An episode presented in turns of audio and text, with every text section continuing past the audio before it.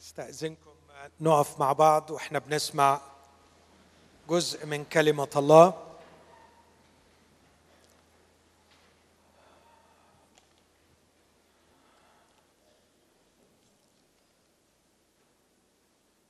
حابب أقرأ اولا من سفر الأمثال أصحاح ثلاثة عدد خمسة.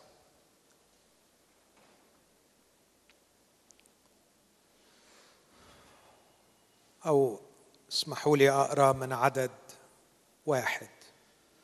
يا ابني لا تنسى شريعتي بل ليحفظ قلبك وصاياي فإنها تزيدك طول أيام وسني حياة وسلامه لا تدع الرحمة والحق يتركانك.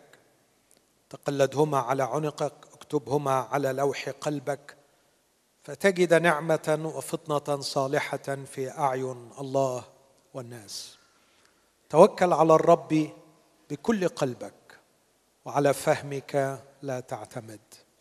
في كل طرقك اعرفه وهو يقوم سبلك.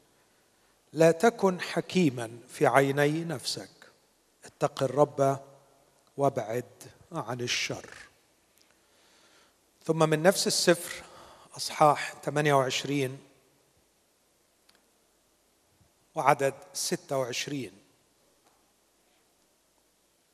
المتكل على قلبه هو جاهل والسالك بحكمة هو ينجو. ثم من إنجيل مرقس أصحاح 8 الجزء اللي قريناه من أسبوعين واحد من أعمق تعاليم المسيح. في عدد واحد وثلاثين مرقس ثمانية واحد وثلاثين. وابتدأ يعلمهم أن ابن الإنسان ينبغي أن يتألم كثيرا ويرفض من الشيوخ ورؤساء الكهنة والكتبة ويقتل. وبعد ثلاثة أيام يقوم. وقال القول علنية فأخذه بطرس إليه وابتدأ ينتهره. فالتفت أي التفت الرب يسوع وأبصر تلاميذه. فانتهر بطرس قائلا اذهب عني يا شيطان لأنك لا تهتم بما لله لكن بما للناس. ثم أخيرا من رسالة روميا أصحاح 12 والأعداد المشهورة لينا والتي لا نمل من التأمل فيها. رمية 12 من عدد واحد. فأطلبوا إليكم أيها الإخوة برأفة الله أن تقدموا أجسادكم ذبيحة حية مقدسة مرضية عند الله عبادتكم العقلية. ولا تشاكلوا هذا الدهر بل تغيروا عن شكلكم بتجديد أذهانكم. لتختبروا ما هي إرادة الله الصالحة المرضية الكاملة. هذه هي كلمة الرب. خلونا وإحنا واقفين نشكره ونطلب منه أن يواصل تعليمه لنا.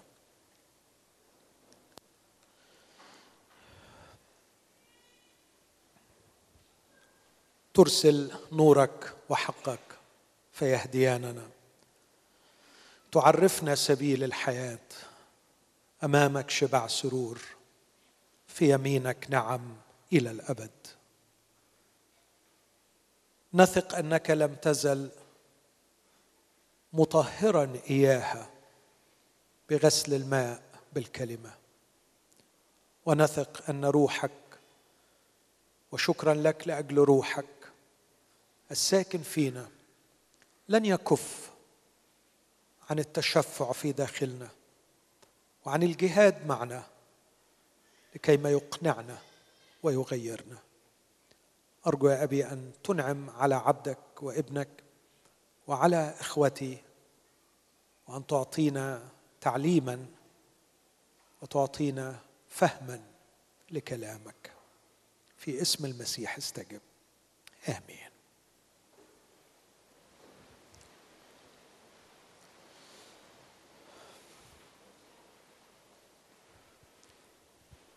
ما زلت أريد أن ألح على رغبة الرب من جهتنا أن تكون لنا قراءة صحيحة للواقع الذي نعيش فيه.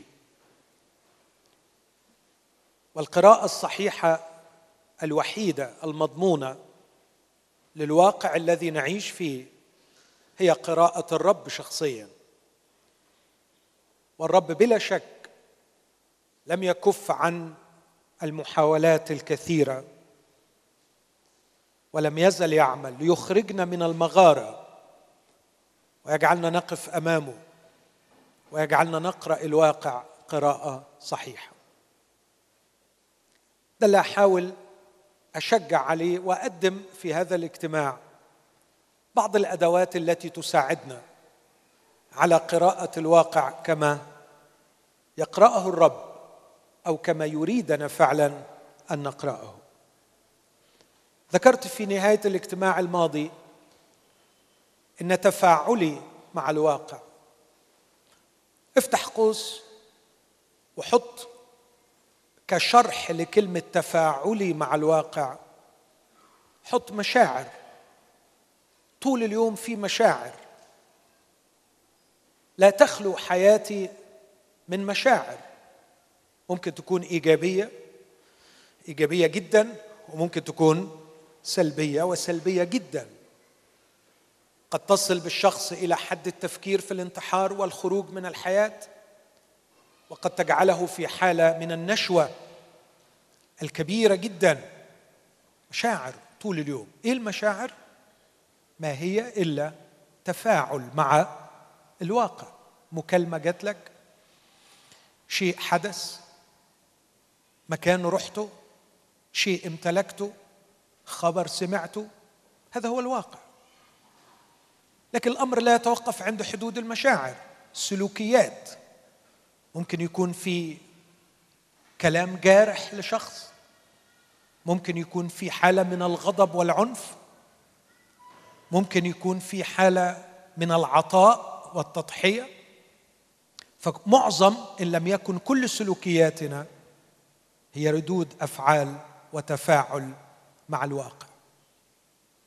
حط كمان قرارات واختيارات. ليه قرر هذا القرار؟ ليه اختار هذا الاختيار؟ أيضا هي تفاعل مع الواقع. الواقع هو الذي يفرض كل هذا. ومن هنا تأتي الخطورة. هناك خطر كبير علي إذا لم أكن قد قرأت الواقع قراءة صحيحة وفهمته وفسرته تفسيرا صحيحا لأنه معنى كده إن كل المشاعر الاختيارات السلوكيات القرارات من الممكن أن تسير في اتجاهات خاطئة. وبالتالي تبرز قيمة إني أقرأ الواقع قراءة صحيحة. وأنا حطيت بعض الخطوات. لو وقفت عند كل واحدة منهم يمكن أزعجكم بمعلومات كتير أذهلنا في الاجتماع الثاني ما بتبقاش يعني مهيئة. فاحاول لا أقف عند التفاصيل لكن أصل بسرعة إلى بعض الخطوات العملية. لكن أود أن أميز وليس أفصل أميز بين رؤية الواقع وقراءة الواقع وفهم الواقع وتفسير الواقع وأخيرا طبعا التفاعل بناء على هذا التفسير. في تمييز بين هذه الأشياء. مش بيحصلوا متتابعين وراء بعض متعاقبين لكن الخمسة بيحصلوا. قد يتعاقبوا وقد يكونوا في نفس الوقت. أدي أمثلة للتمييز فقط. أن أرى الواقع يختلف عن قراءتي للواقع رؤيتي للواقع الواقع هو اللي بيلعب الدور الرئيسي هو اللي بيفرض نفسه. لكن لما بقول أنا بقرأ الواقع بتشير إلى عمل إيجابي من جانبي لمحاولة فهم هذا الواقع اللي موجود في أشخاص حتى الخطوة دي ما بيحاولوش يعملوها. فالواقع بالنسبة لهم هو ما يملى عليهم من الخارج. الأخبار بتقول كده الناس بتقول كده ماما قالت كده خالتي قالت كده عيلتي قالت كده القسيس قال كده الواقع يفرض نفسه لكنه ليس له هو دور إيجابي ليحاول أن يقرأ الواقع. عندما أبدأ في قراءة الواقع تأتي عملية الفهم. أي قراءة لكي تؤدي إلى الفهم الصحيح؟ من السذاجة أن أفصل ما اقراه عن بقية القرينة. لا أستطيع أن أدعي أني فهمت جملة في صفحة إذا لم أكن قد قرأت الصفحة ولا أستطيع أن أفهم الصفحة بدون الفصل وربما الفصل كله لا يفهم بدون الكتاب. ومرات نرتكب هذا الخطأ القاتل أننا نقرأ الواقع بالانفصال عن أشياء كثيرة محيطة بهذا الواقع. وعندما أبدأ في عملية الفهم للواقع يأتي دور ما أسميه السوفت وير اللي بيه بقرأ الواقع الثقافة التي نشأت فيها. أنا لا أقرأ الواقع كما هو اطلاقا لكن بقرأ بعقلي. وعقلي ده أرجوكم يا أحبائي نفهم إنه مش مرتبط ابدا فقط بجيناتي جيناتي تلعب دورا ضئيلا في تحديد صحة قراءتي للواقع. لكن ما يجعلني افهمه بروسيسنج للي بشوفه بيعتمد اعتماد كلي على الثقافة التي نشات فيها. أقصد بالثقافة جملة المعطيات الفكرية الأفكار الأجوبة عن الأسئلة المهمة في الحياة السلوكيات والأخلاقيات التي أراها حولي وأنا نشات فيها. هذه الأجوبة وهذه المعطيات الفكرية وهذه الأخلاقيات شكلت لي العقل الذي به أقرأ الحياة. أنت لك عقل مكون كونته الثقافة. وبالتالي عندما تقرأ الواقع لست أنت المسؤول الأول عن قراءة الواقع لكن عقلك الذي به تقرأ سبق لعائلتك ومدرستك وكنيستك وثقافتك هي التي كونته. ممكن أدي أمثلة كثيره لكده لكن أعتقد إنه زي ما تعودت أقول توضيح الواضح من سخف الكلام. يعني ما فيش داعي إن أنا أقعد أوضح إنه الثقافة هي التي كونت لنا عقولنا. ما حدش يقدر يقول أنا مش متأثر بالثقافة اللي أنا موجود فيها. آه بالعكس أعتقد إنه القليل منا جدا هو الذي أوجدناه بأنفسنا لكن معظم ما نفكر فيه وطريقة تحليلنا وتفسيرنا وقراءتنا ناتجة عن الثقافة التي نشأنا وعشنا ونعيش فيها وهثبت الكلام ده بعد شوية من الكتاب المقدس. لكن كمان في تفسيري للواقع للأسف الشديد إني أسقط عليه من نفسي الساقطة. أنا لا أقرأ الواقع كما هو. لكن للأسف في حاجة تاني بتحصل إني مرات كثيره أسقط على الواقع أشياء أنا أريد أن أراها في هذا الواقع. أو أحذف من الواقع أشياء لا أريد أن أراها. لكي أفسره كما تبغي نفسي الساقطة. إن نفسي حدث بها تشوه كبير. أنا ولدت خاطئا. ولدت بميول للخطأ. للتمركز حول الذات. هذه الرغبة الشريرة مركزية الذات والعيشة من أجل ذاتي. تجعلني كثيرا أسقط من نفسي الساقطة على الواقع ما يشوه حقيقته وبعدين أستقبلها بعد ما استقبلته. مش بس حتى في القراءة ده الذاكرة نفسها. الذاكرة خادم غير أمين. ذاكرتنا ليست أمينة. لاحظ ما بقولش ذاكرتنا ليست قوية. ما بتكلمش عن القوة والضعف ضعف الذاكرة وقوة الذاكرة لكن أنا بتكلم عن أمانة الذاكرة وعدم أمانة الذاكرة. الذاكرة خائنة وغير أمينة لأنها مرات كثيرة تذكرني بما هو شر وتذكرني بيه كويس قوي وتنسيني ما هو خير. كثيرا ما تنسيني إحسانات الله وفقط تعمل بنشاط لتذكرني الحرمانات التي أعاني منها. فحتى ذاكرتي عندما أعمل ذاكرتي أو أحاول أن أستعمل ذاكرتي لاسترجاع الماضي ذاكرتي تشوه لي الماضي. وعقلي يشوه لي الحاضر. أنا الحقيقة في ورطه فعلا. لأنه في النهاية مرات كنت أشعر بالغضب تجاه النظاره دي. حقيقي.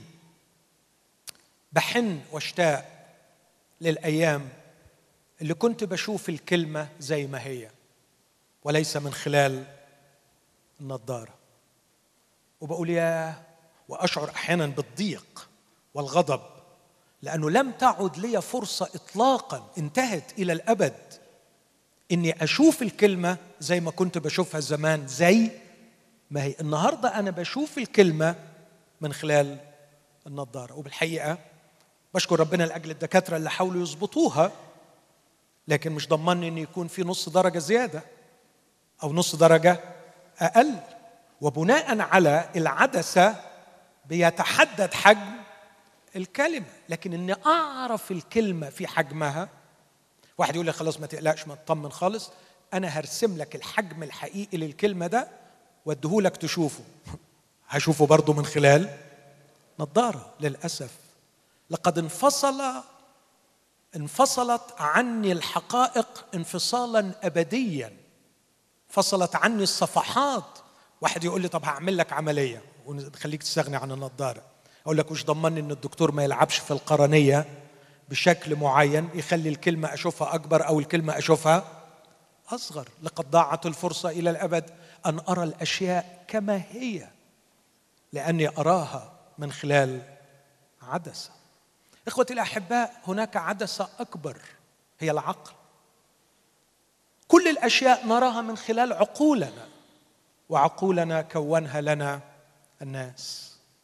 علشان كده هنا أقف لأن عارف لما بمشي شوية كأنها محاضرة بتمله فهعمل خلطة وعظ شوية فأقلب وعظ شوية. والوعظ حلو وبركة مش كده؟ حلو ولا مش حلو؟ حلو الوعظ. خليني أوعظ سنة وأرجع تاني للي بقوله. لما الرب يسوع في ناس أمنوا بيه يعني حاجة حلوة إنهم أمنوا. فقال يسوع لليهود الذين آمنوا بي ركز معي في العبارات اللي جاية من فضلك. إن ثبتتم في كلامي فبالحقيقة تكونون تلاميذي وتعرفون الحق والحق يحرركم. هذا يعني إن الرب يسوع بيقول لغاية دلوقتي أنتم مش تلاميذ أنتم مؤمنين بس ممكن ما تكونوش تلاميذ. اللي هيبرهن إنكم تلاميذي إنكم هتغيروا عنوان إقامتكم. هتطلعوا من المغارة وتسكنوا في الكلمة. إن ثبتتم في كلامي الكلمة ثبتتم سكنتم. تسكنوا في كلامي.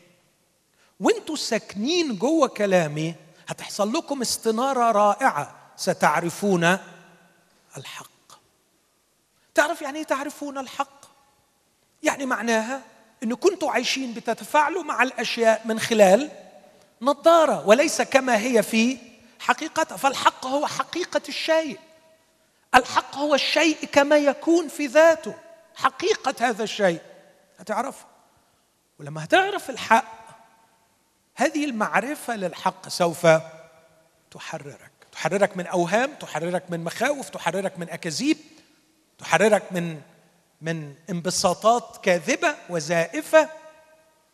إذا المسيح كان حاطط في اعتباره ان عقولنا متكونة بطريقة غلط بتخلينا نشوف الأمور مش على حقيقتها وبالتالي نحتاج أن نسكن في الكلمة وأن نعرف الحق وهذه المعرفة سوف تحررنا من الرؤية المشوهة والحق يحرركم. الآية اللي قريناها الرسول بولس نفس الكلام بيقول تتغيروا عن شكلكم بتجديد أذهانكم. في حكاية بحكيها دايما أو مثل يوضح فكرة تأثير الثقافة في تكوين العقل. ودي حكاية حقيقية حصلت فعلا وأنا سمعتها من صاحبها بس بعمل فيها شوية موديفيكيشن علشان يعني الشخص ما يتعرفش وكمان في نفس الوقت أوصل الفكرة اللي عايز أوصلها. خليني أسمي الشخص صاحب الحكاية أنكل محفوظ. الأستاذ محفوظ راح يزور بنته في فرنسا. كان ليها 25 سنة عايشة في فرنسا. ف زي ما بنقول تأمركت للي راحت أمريكا نقدر نقول تفرنست في بلاد الفرنجة. فبقت إلى حد كبير فرنسوية شوي. فراح الأستاذ محفوظ يزور بنته. بنته كان أول مرة يروح فرنسا. خدته تفسحوا بالليل على نهر السين يتمشى. فهم ماشيين. أستاذ محفوظ جاي من أسيوط. فجأة لقي على على النهر شاب ممسك بشابة ويقبلها بطريقة شوية مزعجة يعني. زيادة شوية. فالأستاذ محفوظ جات له صدمة عمره. وتسمر في مكانه لأنه في أسوأ كوابيسه لم يتصور أنه يشوف المنظر ده في الشارع عيانا بيانا كده يعني ده شيء مرعب بالنسبة له. فوقف وتسمر في مكانه مش مصدق اللي عينه شايفاه. وهو في حالة الذهول بنت الأستاذ محفوظ مسكته من كتفه بطريقة عنيفة شوية. وشدته وقالت له بابا عيب.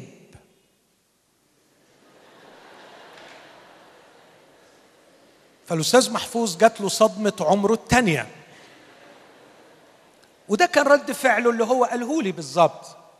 بص لبنته بذهول وحزن وقال لها أنا يا بنتي اللي عيب أمال ده تسموه إيه؟ أنا بسترسل في الخيال وبقول لو افترضنا إنه في نفس اللحظة اللي الأستاذ محفوظ اتسمر في مكانه كان معدي رسام إيطالي شاب جميل رومانسي وشاف هذا المنظر. أعتقد وما استبعدش ابدا إنه ينزل أدواته ويستأذنهم في أن يرسم لهم لوحة جميلة ليمجد هذه اللحظة الرومانسية الرائعة في لوحة من الممكن أن تكون سبب إلهام وسبب تعليم لكثيرين عن معنى الرومانسية وعن معنى الجمال وعن وعن وعن. إيه اللي أقصده أقصد أن أنا عندي موقف واحد واقع واحد. هذا الواقع قرأته ثلاثة عقول. كل قراءة تختلف جملة وتفصيلا عن القراءة الأخرى. فالأستاذ محفوظ شايف المنظر ده هو العيب والانهيار الأخلاقي مجسدا. بنت الأستاذ محفوظ بعد ما اتعالجت في فرنسا 25 سنة من ثقافة أسيوط مع احترامي طبعا لأسيوط شافت إن انتقاد هذا المنظر هو العيب مجسدا. ده أسوأ العيوب وأبشعها أن تقتحم خصوصية إنسان أن تنظر إلى إنسان نظرة إدانة في لحظة خاصة به. كيف تتجرأ لتفعل هذا؟ عيب. فالعيب ليس اطلاقا اللي شافه عم محفوظ لكن العيب إن عم محفوظ يقتحم خصوصية هؤلاء الناس هذه الخصوصية التي مجدتها الثقافة الغربية إلى أبعد حد واحترمت الفردية بشكل غير عادي. هو ده العيب. لكن الفنان في منطقة ثالثه خالص. الفنان مسألة العيب ما خطرتش إطلاقا لكنه يستأذن لكي يجسد ويخلد هذه اللحظة. على فكرة ده إنسان وده إنسان وده إنسان وكل واحد فيهم ليه 46 كروموزوم وما, وما استبعدش إن الفنان ده يكون ابن بنته اللي عاشت في إيطاليا مثلا لو زودت الخيال بتاعي شوية يعني اللي اتولد في إيطاليا. يعني نفس الجينات تقريبا لكن الفارق لا تصنعه الجينات. تصنعه الثقافة. الثقافة جملة المعلومات اللي سمعناها جملة الأشخاص اللي صادقناهم جملة الأفلام اللي شفناها جملة الأعياد اللي عيدناها جملة الاجتماعات اللي حضرناها جملة الكتب اللي قريناها.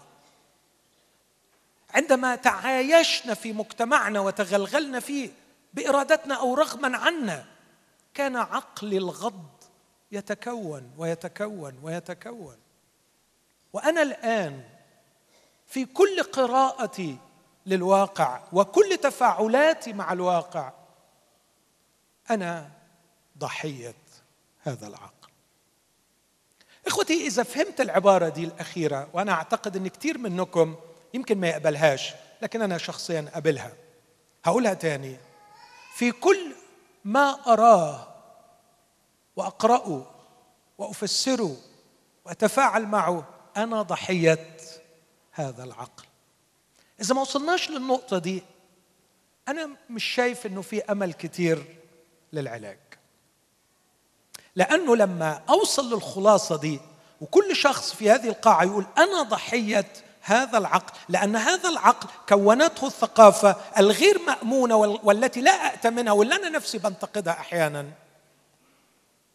أعتقد أنتوا يعني فاهمين الحتة الأخيرة دي اللي قلتها؟ إنه ممكن أكون بنتقدها لكني متأثر بيها.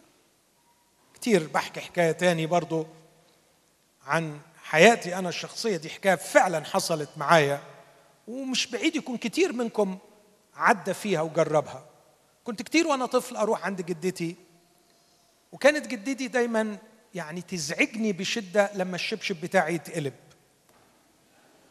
كان عندها مشكلة كبيرة جدا في الموضوع ده. وكانت تقول لي يا ابني عيب يا ابني حرام. كده في وش الملائكه ما ينفعش ابدا إن ظهر الشبشب يبقى أو قعر الشبشب يبقى في وش الملائكه حد جدته قالت له الكلام ده؟ طيب. تذكر وأنا في شيكاغو أدرس وفي ليلة قارصة البرودة وكانت التدفئة مش شغالة كويس. دخلت لسريري واتدفيت وبدأت أقرأ وأنا في السرير وكان عندي امتحان وعمال أذاكر. ولمحت على باب الغرفة شبشبي مقلوب. الكلام ده من سنوات قليلة بس يعني مش ده لسه قريب يعني. وبدأت أشعر بالضيق فبدأت أعالج نفسي لأني مش عايز أقوم من تحت الغطا والدنيا برد. فبدأت أقول قعر الشبشب بلاستيك. ووش الشبشب بلاستيك. والملائكه ما عندهاش مشكلة مع البلاستيك. سواء كان البلاستيك ده في القعر أو البلاستيك ده في أنا بقول الصدق ده اللي قعدت أعمله مع نفسي. علشان أوفر على نفسي عناء الخروج من تحت البتاع. وأبدأ أواصل القراية وبعدين عيني تلمحه مقلوب بأمانة مش أقل من ساعتين ثلاثة وفي الآخر قمت عدلت الشبشب.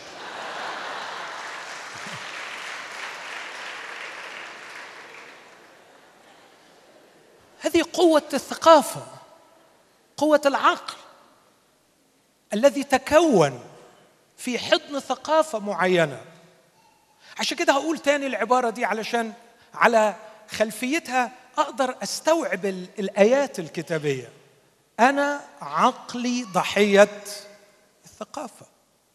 إذا قبلت واقتنعت بكده أعتقد لما الرب يقول لي يا ابني توكل على الرب بكل قلبك وعلى فهمك فهمك.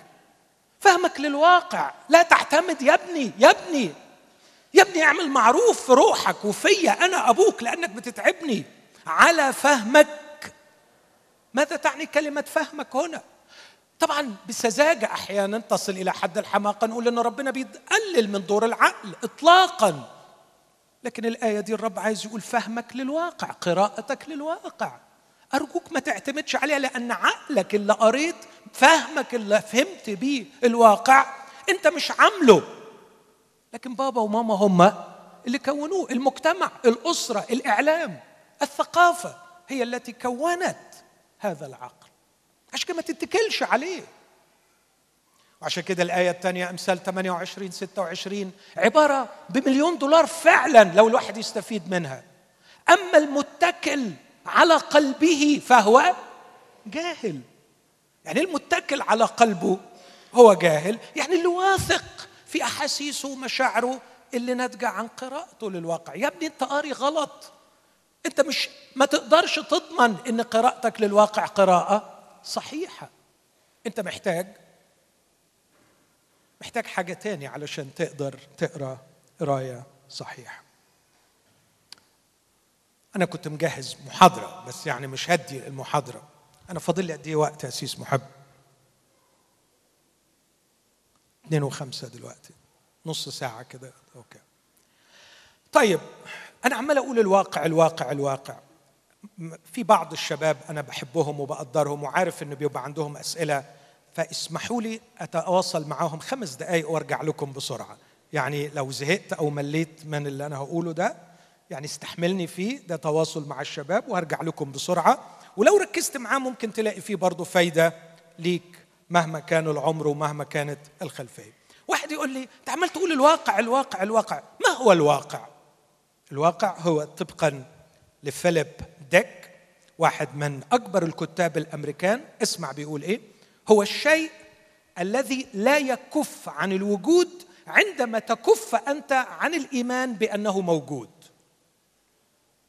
يعني هيفضل لك هيفضل لك غير رأيك روح تعالى اطلع انزل هو موجود. دالاس ويلرد الفيلسوف المسيحي الرائع والعظيم قال حاجة تشبه الكلام ده. قال هو الشيء الذي نصطدم به عندما نخطئ من جهته. يعني لو تخيلته بطريقة خاطئة هتكون النتيجة إنك هتخبط فيه زي ما عملت المثل بتاع الحيطة. أنا هقول ما فيش حيطة للصبح وهاجي أمشي هخبط فيها لأن الحيطة واقع. في واقع. في واقع. في حاجة حقيقية اسمها الواقع. لازم تآمن بكده. تقول لي ياه انت منفعل طبعا الناس عارفة إن في واقع. لا في ناس بتقول ما فيش واقع. فيش حاجة اسمها الواقع. الواقع ده مجرد تصورات. انت عندك تصورات وهو عنده تصورات لكن في النهاية لا يوجد واقع. اتس illusion. ده مجرد وهم. لكن اسمع من فضلك ماذا تقول لوسي جونز؟ لوسي جونز أستاذة علم الزلازل في معهد كالتك في كاليفورنيا. أعظم المعاهد العلمية واحدة من أبرز الأساتذة والعلماء. دي عالمة عالمة seismology اللي هو بتاع الزلازل ده. الأستاذة دي كاتبة في ال Newsweek من فترة بتقول الآتي العلم هو الطريقة التي بها نحاول أن نفهم طبيعة الواقع. وبالتالي يصبح اقتناعنا كعلماء بوجود واقع أمر أساسي لوجود العلم. فكر في كلامها. هي بتقول إنه العلم ما هو العلم؟ العلم هو مجرد وسيلة نحاول بها أن نعرف طبيعة الواقع. فبالتالي يصبح اقتناع العالم العالم بوجود واقع أمر أساسي عشان أكل عيشه علشان وظيفته علشان شغله. يعني هو لو مش مقتنع إن في واقع يبقى الشغلانة بتاعته كلها ملهاش أي لازمة. اذا لوسي جونز عالمة بتقول إن في واقع. تقول اذا الواقع موجود وليس مجرد تصور بشري أو وجهة نظر. يوجد واقع. والخبر ده أنا شخصيا بيعزيني وبيفرحني إنه في الآخر بعد أن تهدأ عواصف أفكاري ومشاعري وبعد أن أتخلص من تأثيرات الثقافة علي سأضع قدمي على أرض صلبة هي الحقيقة وليس غيرها. هقول تاني الفكرة دي. ليه إيماني ان في واقع شيء يعزيني؟ لأنه لو قلت لي ما فيش واقع يعني ما فيش حاجة حقيقية. لكن لا في الآخر مهما كان الزيف مهما كان الخداع اللي غلفوا به الاشياء ومهما كان خداع عقلي المكون بثقافة للواقع هناك في الأعماق توجد أرض صلبة هي الحقيقة وليس غيرها في حقيقة. وأنا شوق قلبي إني أشق الغبار وأدخل في داخل هذه السحب السوداء واضع قدمي على صخرة الحقيقة. نفسي أبقى واقف على أرض صلبة وأقول ده حق. ده مش ما يصوره لي عقلي. ده مش ما جعلتني الثقافة أراه. لكن هذا الأمر أمر حقيقي. فأشعر بالقوة. أشعر بالحرية. إخوتي الأحباء لو كان قدامي في صورة أسد على الحائط والرسام مبدع قوي بحيث خلى الصورة هتنطق. وجنبي واحد طول الوقت من وأنا صغير عمال يقول لي ده أسد حقيقي. أعتقد إن تحركاتي في الغرفة هتكون مقيدة مرتبكة. لكن قد إيه هيبقى يوم رائع. يوم ما مد إيدي في اللوحة واكتشف إنها مجرد ورق. لو عايز تحس باللي أنا حاسس بيه دلوقتي تخيل مئات الملايين من الشعوب الغالية حولنا. تعيش مجرد خرافة. وهم على أنه حقيقة. لا توجد أرض صلبة. لكن العقول في شديد القناعة أن ما صورته العقول هو حقيقة. كم أحتاج معهم وكم يحتاجوا معي أن نشق الغبار والتراب والسحب السوداء ونبحث عن الحق. لكي أضع أقدامي على أرض صلبه توجد حقيقة. توجد رياليتي يوجد شيء حقيقي في النهاية. لكن المشكلة جاية منين؟ ليه في ناس قالت إنه ما فيش واقع؟ لأنه في الحقيقة في الحقيقة رؤيتنا للواقع لو جبت عشرة نادرا ما هتلاقي اثنين متفقين. فهناك تصورات كثيرة للواقع تختلف أحدها عن الآخر. هذا ما جعل الناس يتشككون في النهاية أنه يوجد واقع من أصله لكن يوجد واقع. مارغريت هالسي واحدة من الكاتبات الأمريكية وده آخر اقتباس ومش اقتبس تاني عشان ما حدش يتضايق. آخر اقتباس من مارغريت هالسي وهي واحدة من الكاتبات الأمريكيات المشهورات. بتقول بلغة ساخرة الذين يقولون لك أنت لا ترى الواقع أو لا تواجه الواقع. إنما في الحقيقة يقصدون أنك لا ترى رؤيتهم للواقع أو لا تواجه الواقع كما يرونه هم. يعني يقول لك أنت عايش وهم أنت مش شايف الحقيقة. يا عم ولا أنت شايف الحقيقة أنت قصدك أنا مش شايف اللي أنت شايفه. فكل واحد شايفها بطريقة وكل واحد عايز الناس تشوف اللي هو شايفه. دي مصيبة. كل واحد عايز الناس تشوف اللي هو شايفه. نيتشه ده آخر اقتباس بجد حقيقي. قال مفيش حق الحق مات. ولاحظوا إن هو ده اللي قال إن الله مات. الحق مات. وكل اللي بيقول إن في حق ده مجرد إنه عايز يدي نفسه سلطة عليك عشان يخليك تشوف اللي أنت شايفه. فأنا لما أقول لك إن في حق أوعى تصدقه هو مفيش حد بيقول مفيش حق. ده هي وجهة نظره وهو عايز يس يبقى عنده يكتسب سلطة عليك فيجبرك تشوف اللي أنت شايفه ففي الآخر يقول لك اللي أنا شايفه هو الحق وأنت لازم تشوف زي لا يوجد حق. نسبي. relativism في عصر ال postmodernism الحق مات ولا يوجد حق مطلق. وللأسف الشديد إن الناس دول هم نفسهم اللي بيثبتوا إن الحق مطلق وهم يهاجموا الحق المطلق لأنه بيقولوه بيقولوه وبيدافعوا عنه إنه لا يوجد حق مطلق إلا حق واحد مطلق أنه لا يوجد شيء مطلق. ده اللي عايزين يوصلوه.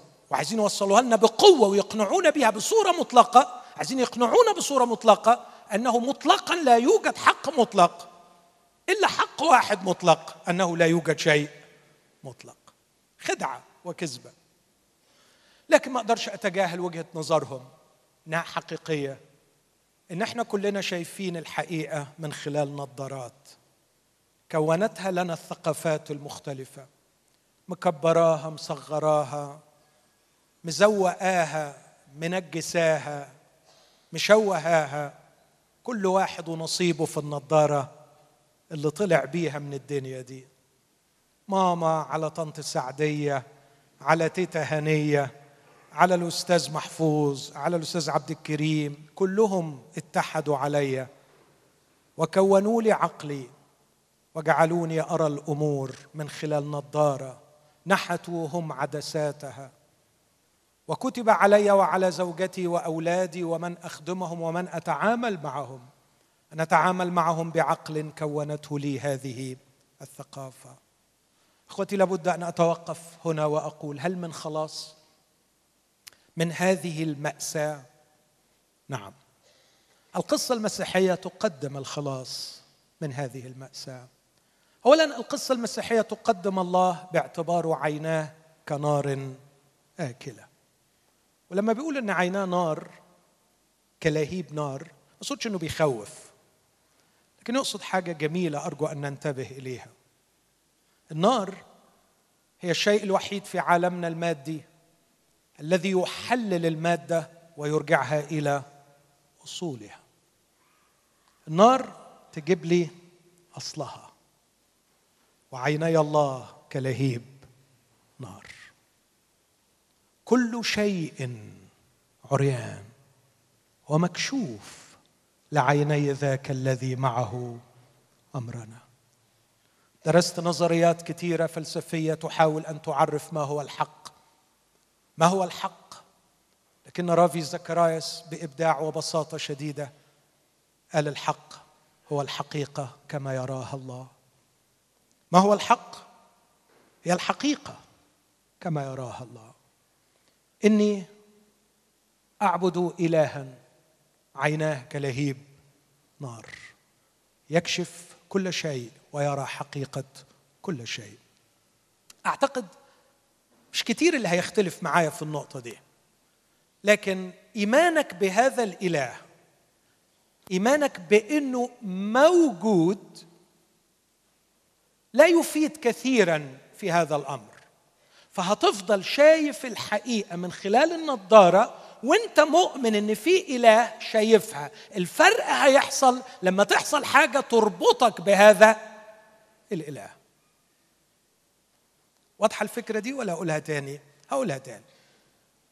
يعني عايز أفرق بين الإيمان بالله ومعرفة الله. ليس من العسير ولا من الصعب.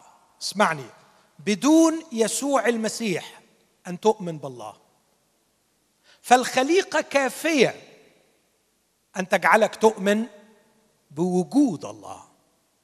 لكن اسمح لي أقول لك من المستحيل أن تعرف الله بدون يسوع المسيح. لأن يسوع المسيح هو الله متكلما. الله معروفا. الله معلنا نفسه. فالقصة المسيحية بتقدم مش الله موجود والله يعرف كل شيء لا لا لا لا لا القصة المسيحية بتقول إنه من الممكن أن أدخل في علاقة حميمة وعميقة جدا مع الله الذي يرى الحقيقة علاقة تمكنني في النهاية أن أرى الأمور كما يراها الله. الأمر هيعتمد على العلاقة وحجم هذه العلاقة. فمجرد إيمانك بوجود الله لا يمكنك من رؤية الحقيقة لكن محتاج إنك تتوحد معه بعلاقة حميمة عشان يبقى متاح ليك. وبرضه أن تتوحد معه ده مش هيضمن for granted إنك تشوف اللي هو شايفه لكن على الأقل بيفتح لك الباب أن ترى ما يراه الله. اسمع الرسول بولس يقول عبارات جريئة بشوفها في منتهى الجرأة.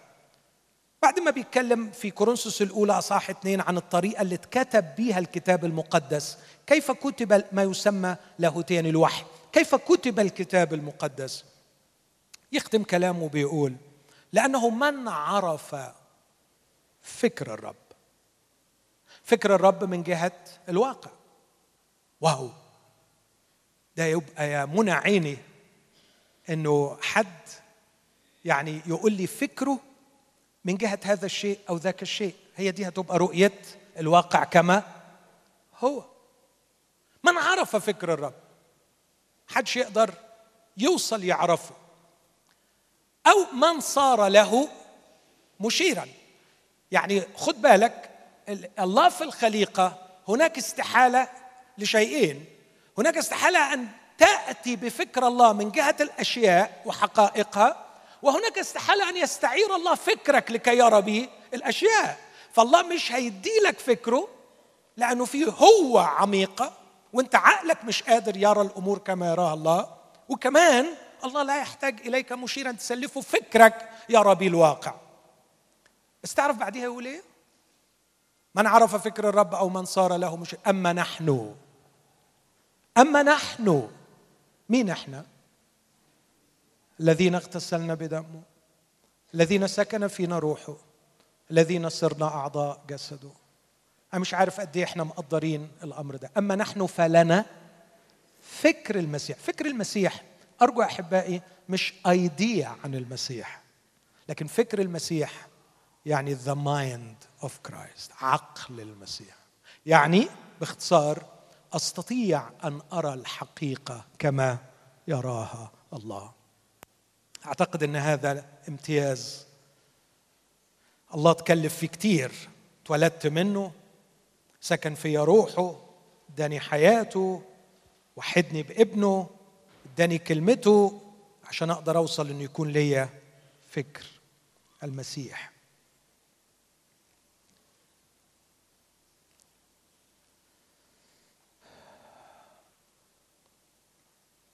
نقطة تاني في غاية الأهمية أشرت إليها وأكدها. عشان أقرأ الواقع قراءة حقيقية محتاج ان أنا لا اقراه بالانفصال عن ما حوله. يعني لازم يبقى عندي الصورة كلها. ما حدش فينا يقدر يقول إنه بيشوف لا بيشوف الأعماق ولا بيقدر يشوف الصورة كلها. ولما أقول الصورة كلها بقصد حاجات كتير قوي. بقصد الداخل والخارج. بقصد الماضي والحاضر والمستقبل. بقصد كمان الزمني ككله والأبدي. بقصد علاقة هذا الأمر بيا وعلاقته باللي حواليا. رؤية شاملة للواقع. هذه الرؤية الشاملة للواقع تحتم على الشخص أن يؤمن على الأقل بوجود واقع روحي مختلف عن الواقع المادي. هقول تاني يحتم علينا الإيمان بوجود واقع روحي يختلف عن الواقع المادي. مرات بيؤخذ كلامي عن الواقع الروحي أنه من قبيل الدروشه لست بدرويش ولا تدروشت لكن ما قرأت في كلمة الله في هذا الصباح عندما أقرأ أن الجبل مملوء خيلا ومركبات نار. عندما أقرأ أن إليشع بيقول الذين معنا أكثر من الذين معهم. عندما أقرأ أن الرب يسوع كان يجرب في البرية من الشيطان. عندما أقرأ اسمعني من فضلك وخذ دي بتدقيق. عندما أرى الشيطان أراد أن يجعل المسيح يرى الواقع كما يراه هو فأخذه على جبل عال وأراه جميع ممالك العالم ومجدها في لحظة من الزمن عندما أراد أن يفرض عليه رؤية للواقع المسيح يقول له يا كذاب هذا الواقع اللي بتورهوني واقع زائف. ممالك العالم ومجدها هذا المجد مجد زائف. أنت تريني مجدا؟ نعم أنا أرى مجدا لكن هذا المجد زائف. اذهب عني يا شيطان. عندما أقرأ عن الأرواح الشريرة التي كانت تخرج من الأجساد.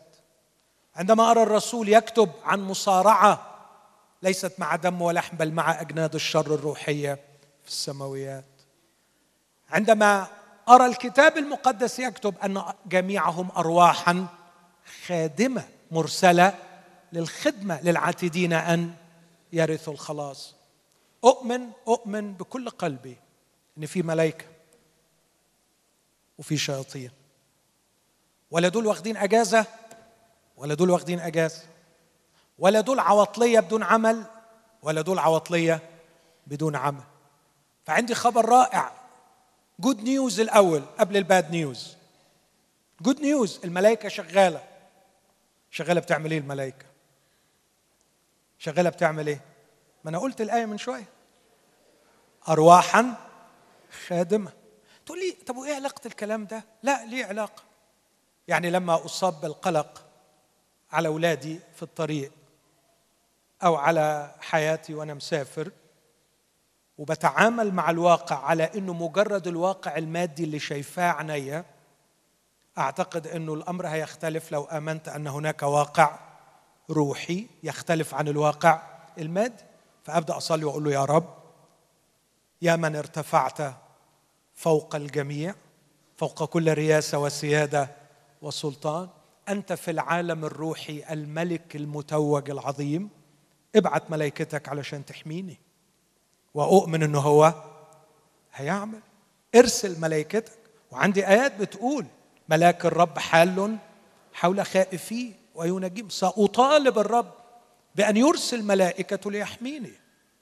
ولما أرى نار أيدة في البيت ولا في الغيط ولا في الشغل ولا في الخدمة لأني أؤمن بالواقع الروحي. تفاعلي مع المشكلة هيختلف. فأبدأ أمارس سلطاني وإيماني. أن أوقف هذا العمل الشرير الذي تعمله الأرواح الشرير. اعتبرها دروشه لكن هي مش دروشه هل تؤمن أن الواقع الروحي حقيقي وموجود؟ هل تؤمن أنه متداخل مع الواقع المادي؟ هل تؤمن أن له تأثير على الواقع المادي؟ آخر اقتباس. وأوعدكم إنه مش هيكون في اقتباسات تاني. أحد الفلاسفة المحترمين جدا اللي من كان العميد بتاع جامعة برينستون بيقول هذه الكلمات هجيبها.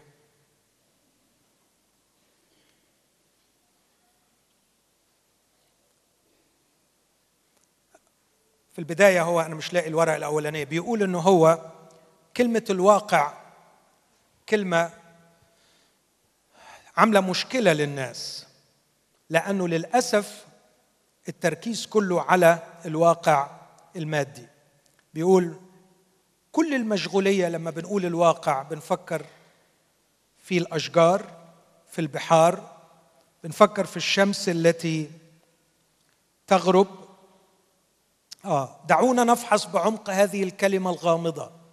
فقد يكون لها أكثر من معنى يعتمد على النقطة التي ترى الأمر منها. قد ترى الواقع محصورا في العالم المادي عالم الأرض والبحر والسماء والأشجار الشمس التي تشرق وتغيب العاصفة التي تهب. قالوا فالواقع هو الحقيقي لنا. والحقيقي هو ما نراه ما نلمسه ما نشمه ما نتذوقه. كأن يقول واحد أنا أعلم أن هذا حقيقي لأنه يمكنني رؤيته بعيني.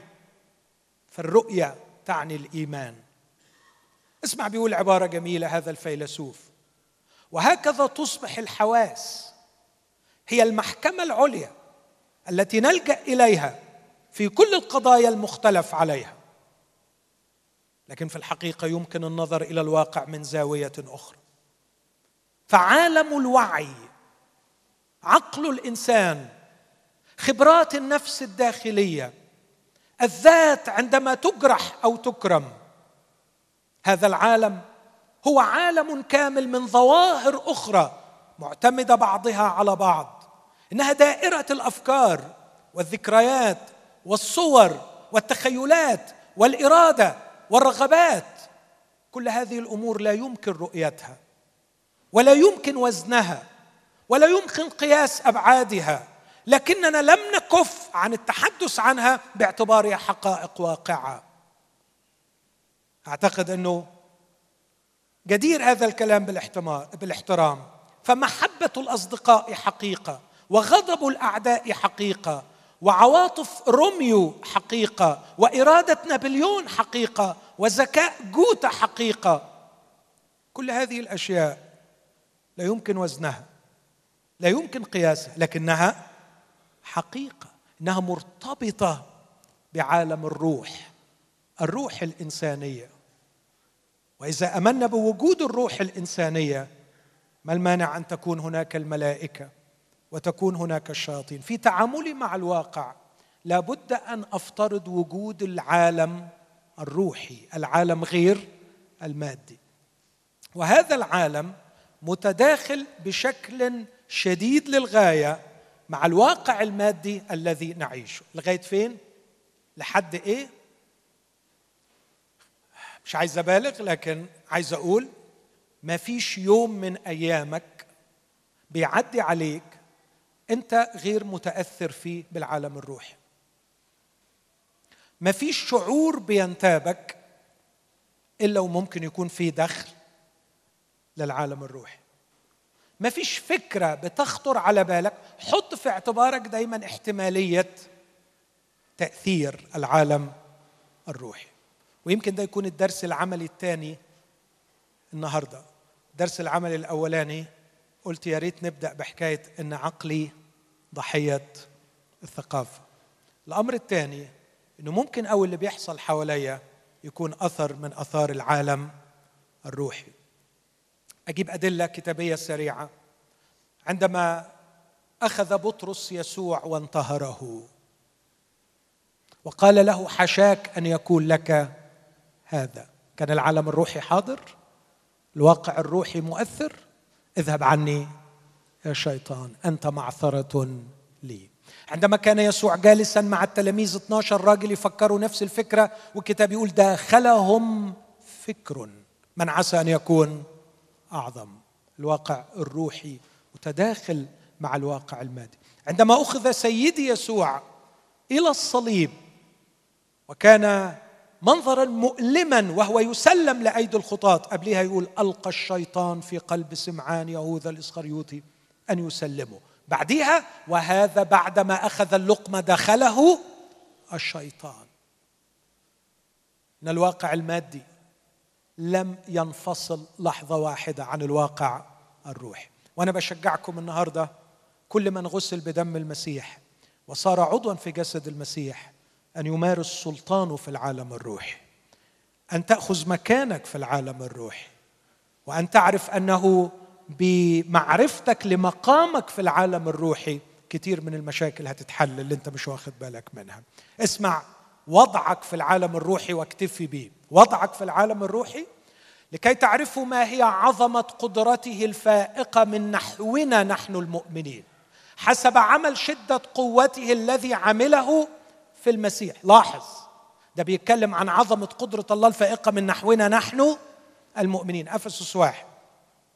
إذ أقامه من الأموات وأجلسه عن يمينه في السماويات فوق كل رياسة وسيادة وسلطان وقوة واسم يسمى. ليس في هذا المستقبل فقط ليس في هذا الدهر فقط بل في المستقبل أيضا. وبعدين عمل إيه وأخضع كل شيء تحت قدمي. وإياه جعل راسا فوق كل شيء للكنيسة التي هي جسده ملء الذي يملأ الكل. في الكل. يعني كل الرياسات والسلاطين مخضعة له وهو فوقها لكن الكنيسة هي جسد هذا الذي يملأ الكل في الكل. يعني الكنيسة فوق كل هذه الرياسات والسيادات والسلاطين. فاعرف مقامك ومكانك ودوس بأقدامك كل قوة العدو. وذكر نفسك دائما أنه لا ينبغي أن مشورة إبليس من جهتك تتم لكن تمسك بسلطانك. أنا في المسيح فوق هذه الأرواح الشريرة وفوق كل تأثير عمل شرير وأنا في المسيح أقول أن الرب يبطل مؤامرة الأمم ويلاشي أفكار الشعوب. تمسك بحقك وبمقامك لكي تجيد التعامل مع عالم مادي مخترق ومؤثر عليه من العالم الروحي.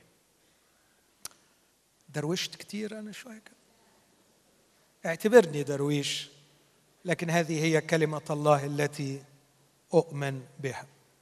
لكن أختم بأديكم أمثلة ممكن ندور عليها عشان نشوف كيف نفسر الواقع؟ وأدي بعض الحلول.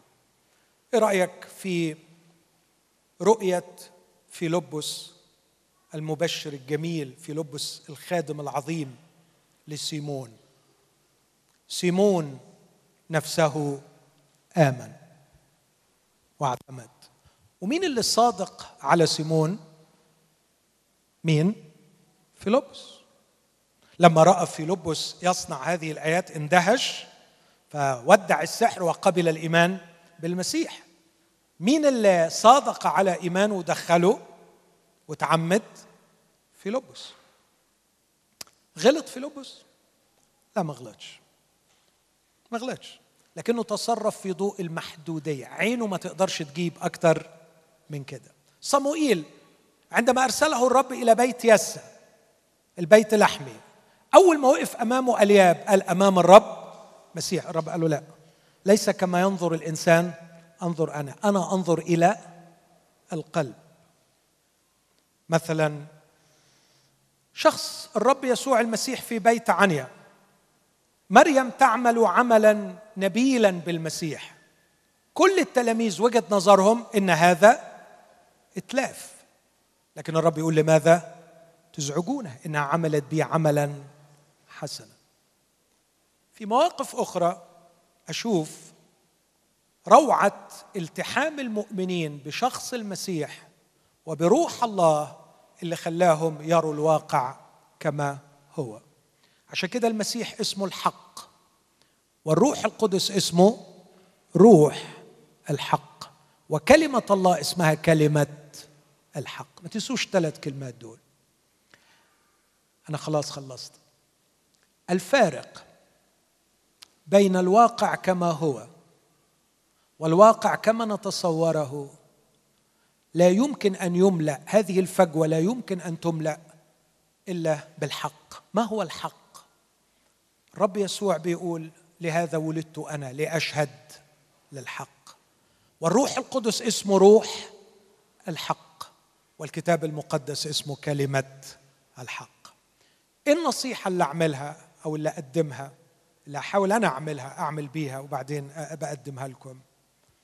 إنه في حياتي في هذا العالم هجتهد أقيم في الكلمة وهجتهد أكون ملتصق بالمسيح وهجتهد إني لا أحزن روح الله القدوس. وعلى قدر إقامتي في الكلمة سأعرف الحق والحق يحررني. وعلى قدر عدم إحزاني للروح القدس يهبني الروح القدس التمييز. بكل جرأة يقول لي سيمون لتكن فضتك معك إلى الهلاك. بكل جرأة يقول لحنانيا وسفيرة أبي هذا المقدار بعتم الحق أنت لم تكذب على الناس بل على الله على الروح القدس روح الحق. مشتاق الرب يعطينا هذه الشفافية. لكي نتلقى إعلانات روح الحق ولكي نتلقى تعليم الشاهد الوحيد للحق يسوع المسيح اللي بيقول أنا هو الحق. أتمنى أن يعطينا الرب احترام للكلمة وإقامة فيها فتتغلغل في عقلنا عشان تنظفوا من آثار الثقافة التي نشأنا عليها ونتغير عن شكلنا بتجديد. أذهاننا.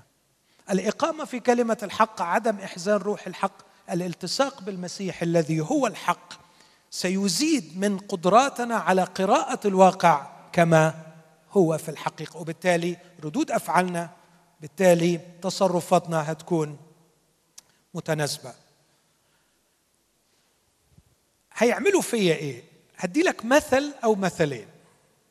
هيخلوني أقرأ الواقع بناء على أبعاد مختلفة عن اللي كنت بقراها قبل كده. أدي مثل من حياة الرسول بولس. رسول بولس إيه أخبار صحته؟ أخبار صحته إيه؟ عايز أسمع منكم. تعبان مش كده؟ عنده شوكة. في بعض الناس أنا ما أعرفش جابوها منين لكن ممكن تكون حقيقة ممكن ما تكونش حقيقة. بيقولوا كان طوله 150 سم بعض بيقول كده. آه وهو ده اللي خلاه وصف نفسه قال أنا في الحضرة ذليل. تواتر في التاريخ. يعني كان جسمه تعبان شكله غلبان آه غالبا كانت الشوكة مشوهاه ومدمراه فكان حتى بيقول لهم تجربتي لم تحتقروها. يعني كان جسمه من بره وهو كان دايما يقول الخارج بتاعي عمال يفنى. الصحة عمالة تتضعضع والخارج عمال يفنى. هجيب سليمان وهجيب بولس وخليهم هما الاثنين يقيموا الأمر ده. هلاقي سليمان يصف هذه الحالة بأنها شر. شر. يقول كده في سفر الجامعة أصحاح 12 يصف الشيخوخة في سفر الجامعة 12 بهذه الكلمات. يقول له في عدد سبعة أو عدد واحد من أصحاح 12 أذكر خالقك في أيام شبابك قبل أن تأتي أيام الشر.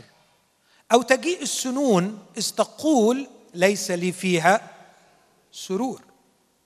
الشيخوخة شر. ضعف الصحة شر إنه الواحد يتضعضع ويتخلع وشعره يبيض وأسنانه تقع ويلبس نظارات وحالته. ده سليمان شايفه شر. وصف الشر.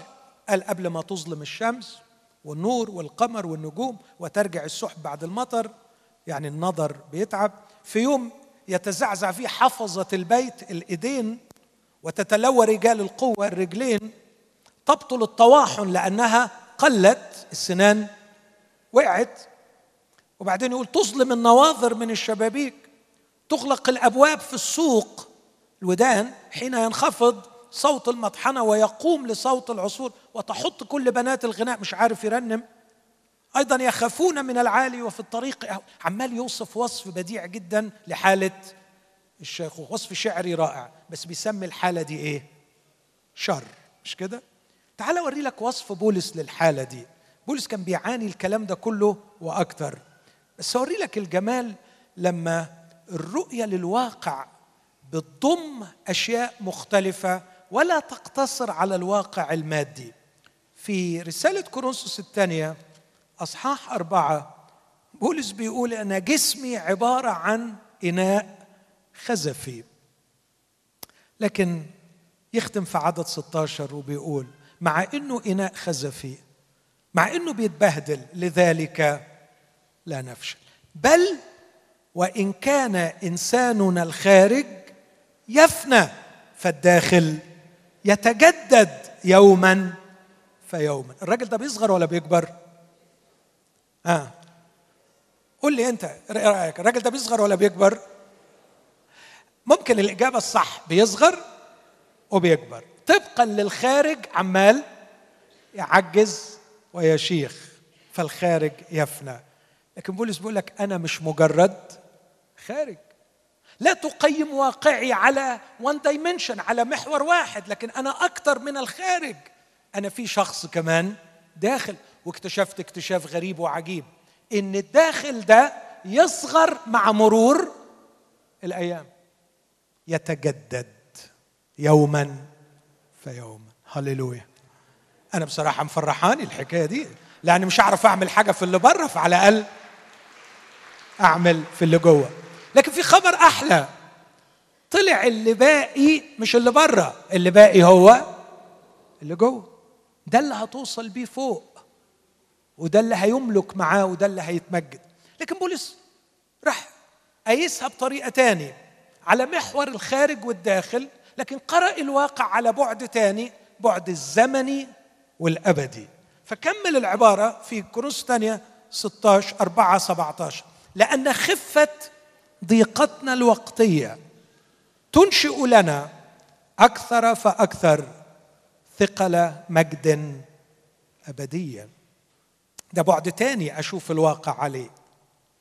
أنا مش أشوف الواقع بس على بعد الواقع الجسدي. لكن هشوف الواقع الجسدي وكمان الواقع الروحي. فأنا إنسان في داخلي شخصية نفسي أجددها ونفسي أجملها ونفسي أخليها أحلى شخصية لأن دي اللي باقية لي. لكن كمان من الناحية الثانية أنا عارف إن مدة وجودي في الجسد هنا على الأرض مدة مؤقتة. أنا هنا ترانزيت. أنا هنا فعلا ترانزيت.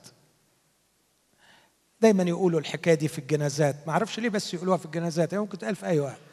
لما يكتبوا على شواهد القبور ولد سنة 1900 مش عارف وكام بعدين شرطة وتوفى سنة 2000 وكذا. يقول لك طول عمرك عبارة عن الشرطة اللي في النص دي. هي شرطة. هي فعلا على محور الزمن هي مجرد شرطة.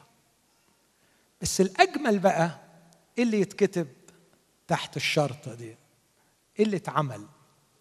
وجودي هنا في الأرض مؤقت. فافترض إن أنا متضايق. اولا مش كل عمري متضايق. مش كل عمري متضايق. في فترات راحة وفي فترات دي لكن لو افترضت إن كل عمري متضايق فهي ضيقة مؤقتة. خفه ضيقتنا الوقتية. تنشئ لنا أكثر فأكثر ثقل مجد أبدي. لكن راح قايس على محور ثالث. ونحن غير ناظرين إلى الأشياء التي ترى بل إلى التي لا ترى لأن التي ترى وقتية وأما التي لا ترى فهي أبدية. لاحظ في الثلاث عبارات ورا بعض ثلاث أبعاد مختلفين. بص لجوه بص فوق لقدام الزمن الأبدي اللي جاي أو الأبدية اللي جاية وبص كمان حواليه إنه مش بس العالم اللي بيرى هو ده الحقيقة لكن في عالم لا يرى شفت الرؤية؟ وسعت إزاي؟ لو هقيم الواقع على الأبعاد الثلاثه دول مع البعد المادي أعتقد إن قراري هيختلف تماما. المثال الثاني من حياة بولس برضو. في آية بتتقال في الجنازات ما عنديش مانع إنها تتقال يعني حلوة. في سفر إشعياء أصحاح خمسة وستين. بيقول إنه من وجه الشر يضم الصديق مش كده؟ لا مش 65 حد يلحقني بالآية دي؟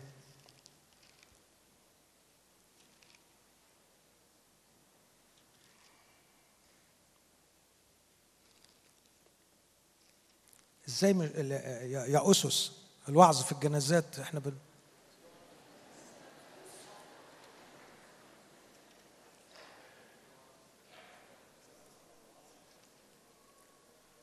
عموما يعني أنا حافظها فأنا هقولها وبعدين ألاقيها. 57 أشكرك. باد الصديق وليس أحد يضع ذلك في قلبه ورجال الإحسان يضمون. وليس من يفطن بأنه من وجه الشر يضم الصديق. يعني ربنا خدوا ليه ليضموا من وجه الشر. إيه الشر؟ كان إشعياء شايف إن القضاء جاي على إسرائيل فالأيام اللي هيعدوا فيها هتبقى أيام شر فأحسن حاجة إن الواحد يسيبها ويمشي. أنا اعتقادي إن بولس ما شافش يوم واحد عدل. كانت كل الأيام اللي هو عايش فيها ممكن بلغة إشعياء يسميها أيام شر بس بولس ما قالش عليها شر ابدا. لكن بولس يقول إن الروح القدس يشهد في كل مدينة أن وثقا وشدائد تنتظرني. حد فاكر بقية الآية؟ لكني لست أحتسب لشيء ولا نفسي ثمينه عندي حتى أتمم بفرح سعي والخدمة التي أخذتها من الرب يسوع. إيه اللي عايز أقوله؟ تقييمه لصعوبة الأيام اختلف لما كان عنده رسالة محتاج إن هو يتمم. طبعا طبعا. لو أنت قاعد في الشاليه تتفرج على المية. وبعدين الدنيا ضلمت والظروف بقيت صعبة وكل شيء قاسي ومش عارف تستمتع. أحسن لك 100 مرة إنك تروح بالسلام. طبعا المروح أحسن ويبقى يضم من وجه الشر. لكن لو عنده رسالة لو عنده خدمة محتاج يتممها لا أنا هعافر وهكافح. والأيام الصعبة اللي إحنا عايشين فيها ما هياش أيام شر مليانة بالمصاعب. لكن خير لأن في رسالة أنا هتممها. أتمم بفرح سعيد. ما الفارق بين إشعياء وبين بولس؟ بين سليمان ورؤيته للشيخوخة وبين بولس؟ إن بولس قرأ الواقع بطريقة مختلفة. دخل أبعاد أخرى. بعد الإرسالية بعد الروحي بعد الأبدية بعد الإنسان الداخلي. هذه الأبعاد تجعلنا نقرأ الواقع بطريقة مختلفة. يلا بينا نقيم ألمنا من جديد. وأتمنى بعد نهاية هذا اليوم أكون بقيم الظروف اللي أنا فيها تقييم مختلف. أمين؟ هنبدأ بأن إحنا نخرج من المغارة نقف على الجبل أمام الرب. وأقول له عايز أشوف تجربتي بعينيك. عايز أشوف الحرمان بتاعي زي ما أنت شايفه. عايز أقرأ الواقع بطريقة مختلفة. يمكن تكون الصلوة دي بداية خروجك من الرثاء للنفس خروج من الكآبة والفشل. خليني أشوف الفقدان اللي فقدته في نور الأبدية.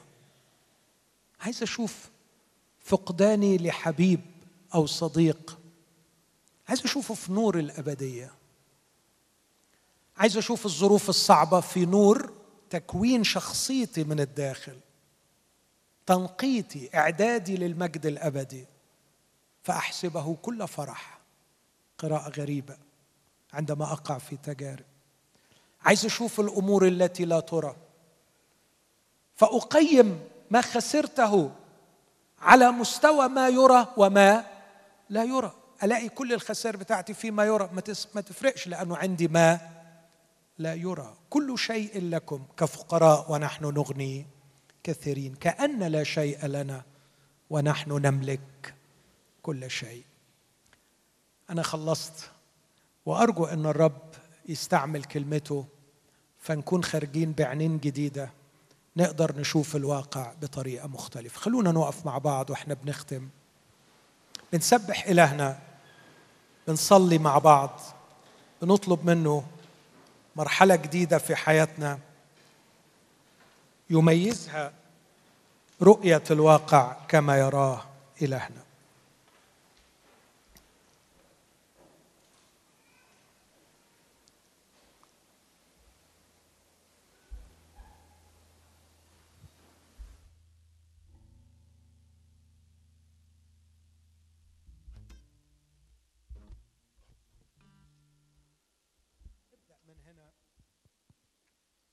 ابدأ من هنا معايا. درب نفسك على هذه الصلاة. عايز أشوف الحقيقة زي ما أنت شايفها.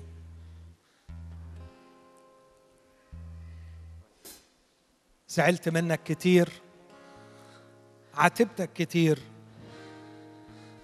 لأني كنت بقرأ غلط. النهارده بكتشف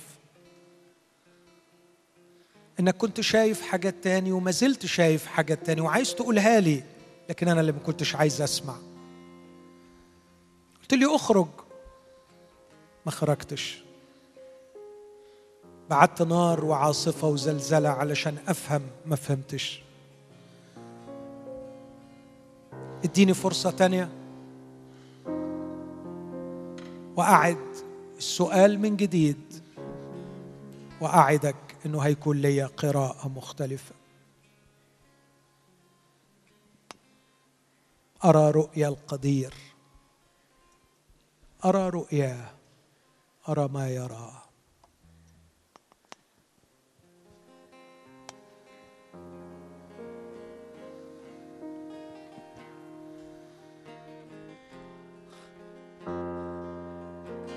اللي بتشوف اللي علينا مش كل الحقيقة. في عالم روحي في السماء وفي لله مشيئة. اللي بتشوفه علينا مش كل الحقيقة. في عالم مشيئة بالإيمان صمدنا